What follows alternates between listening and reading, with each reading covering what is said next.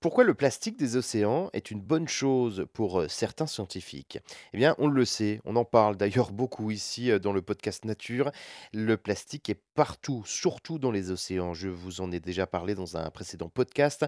Le fameux septième continent, des associations se battent hein, pour nettoyer les océans du plastique, mais des scientifiques disent à contre-courant Laissons ce plastique, il représente un lieu de vie pour plusieurs espèces.